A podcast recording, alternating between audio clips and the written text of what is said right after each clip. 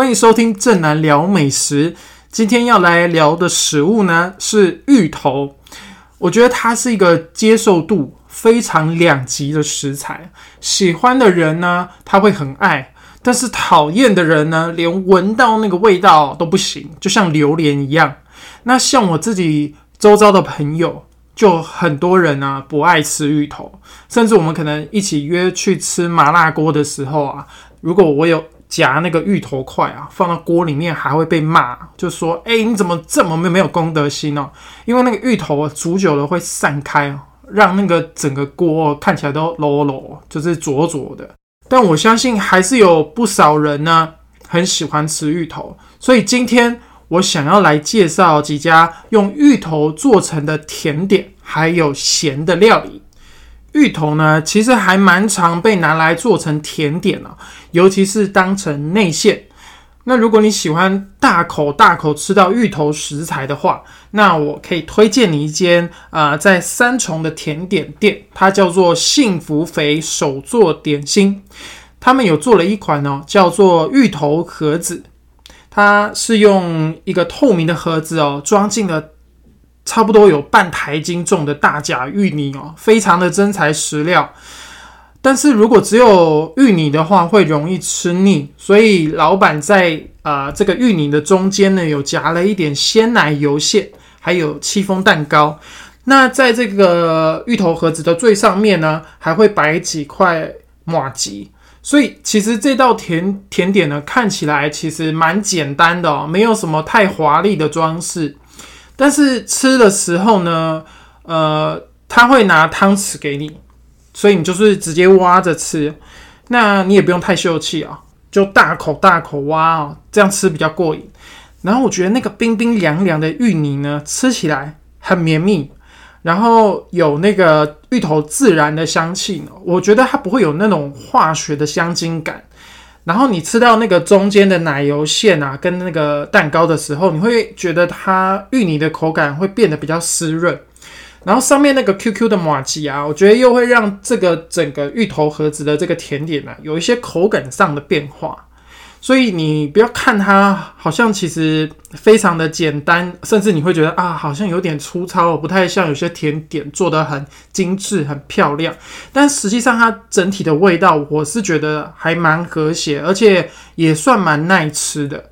对，那很重要的一点事情，因为是它这个芋头盒子啊，其实做起来是蛮麻烦的，所以它店家的数量是有限制的，所以你都是要用预定。你才有机会吃得到。那每个礼拜店家都会在脸书粉丝团上面开一个订单，那你要提前下单，你才有机会啊买得到这款甜点。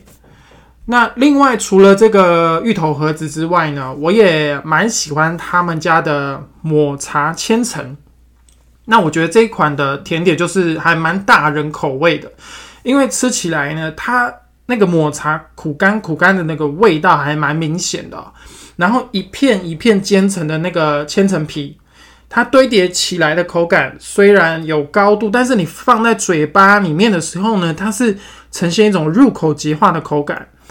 然后上面还会摆一点玄米粒，啊，它的那个玄米粒吃起来有点像那个蹦迪汤啊，有那个焦焦香香的味道。那如果有时间的话，我会。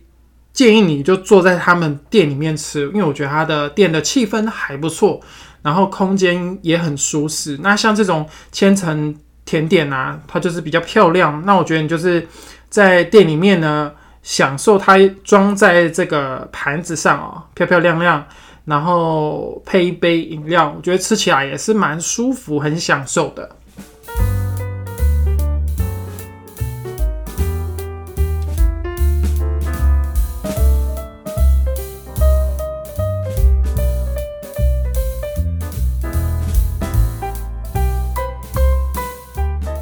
那接下来要介绍的第二间店呢，是一个专门制作各种芋头食品的店，它叫做食芋堂。那这个品牌呢，其实它最早的店呢是开在东区。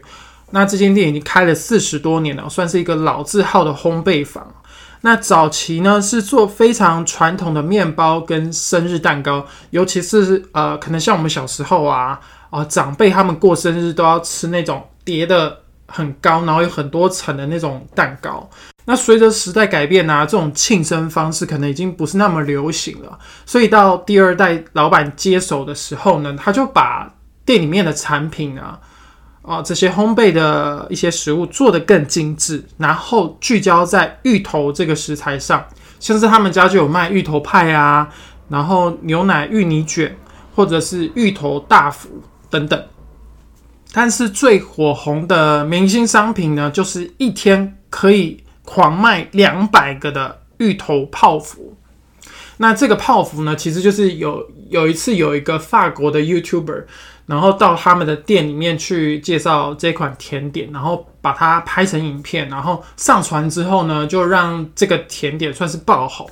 等于说也让这款甜点啊成为这家呃店里面的一个很非常热卖的商品。那它的做法呢，其实它会先把起酥皮烤到很蓬松，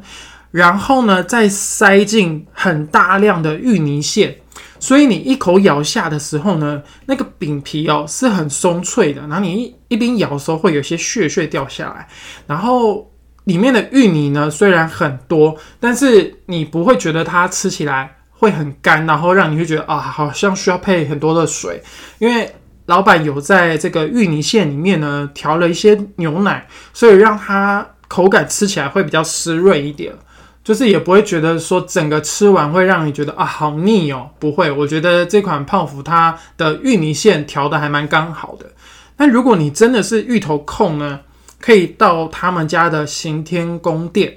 那这间分店呢，就是完完全全以芋头的产品为主，因为在老店里面可能还会卖一些其他的饼啊，或者是一些呃跟芋头比较没有相关的一些产品，但是在行天宫店。它就是完完全全是以芋头为主，它里面会有卖十几种跟芋头有关的商品，甚至他们会把水果拿来跟芋头结合做成甜点，像是草莓啊、白葡萄啊，都会放到这个蛋糕上，跟芋头呢，或者是跟芋泥做一些结合。那我觉得喜欢芋头的人可以去买来尝尝看。说到芋头蛋糕呢，台北当然还有一间老店哦，不得不提它，就是开了四十年，以这个芋泥卷打响名号的香帅蛋糕。呃，在更早期哦，很流行团购的时候呢，这间的芋泥卷就是有非常多的上班族啊，会想要一起团购的商品。那这间店最早期呢，其实他们是做很传统的那种虎皮蛋糕或者是巧克力卷。那第一代的老板呢？有一天他就突发奇想，诶，不然来用芋头做做看好了。于是他就从苗栗啊，一直往南哦，去可能到高雄啊、屏东去找芋头。那最后试了试了，就发现诶，还是台中大甲的槟榔心芋头啊，它是最最好的，因为它的香气很够，然后蒸完之后那个口感啊也很松软。所以他们就以这个槟榔心芋呢，去开发了这个芋泥卷。那因为现在家庭人数变得比较少啊，所以他们现在做的芋泥芋泥卷啊，也不像早期啊做的非常大。现在就设计成分量比较小一点的，像是这个芋香卷心蛋糕。那为的就是说，让客人买回家的时候，你不要放大太多天，因为他们其实里面没有加什么防腐剂啊，所以最好是大概就两天内尽量可以把它吃完。那虽然他把这个卷心蛋糕做的尺寸再小一点，但是它芋泥的比重哦还是放的很多，这整卷蛋糕大概是八百五十克。但是芋泥呢，老板说就已经放了六百公克，所以你切片在吃的时候呢，你每一口啊都可以吃到那个满满的芋泥。然后戚风蛋糕体呢，我觉得吃起来它就是做的比较扎实，算是一个诚意十足的芋头蛋糕。那虽然芋泥卷是招牌，但我去店里面采访的时候呢，我觉得让我最惊艳的芋头甜点。其实是摆在那个冰柜里面角落的芋头大福。那这款大福呢，它的内馅呢是用芋泥卷的馅料，但是比较不一样的地方是，它会再拌一点鲜奶油，让芋泥的口感再更湿润一点，然后还会加一小块戚风蛋糕，最后再用马吉皮把这个馅料包起来。那我觉得它咬在嘴巴里面的时候呢，那个马吉皮就是冰冰凉凉的，然后又软软 Q Q 的。然后芋泥呢，我觉得相较之下，呃，比芋泥卷吃起来更绵密，然后呃也不会太甜，因为它有加了一些鲜奶油，然后配着那个松软的戚风蛋糕，我觉得整体哦看起来是一个很精巧的一个点心，然后它的味道是呃相处是很融洽，吃起来是整个味道是很和谐的。同样是因为没有放什么防腐剂哦，这个芋头大福的赏味期也就是短短两天，所以门市通常不会准备太多，每天大概就只有限量五盒而已，算是香帅蛋糕的一个隐藏版美味。所以我觉得如果有去到门市，你发现哎，它的冰柜里面还有这个芋头大福的时候，我觉得可以试看看。如果你喜欢吃马吉那种 QQ 口感的甜点的话，这一款芋头大福。是我还蛮推荐的一个点心。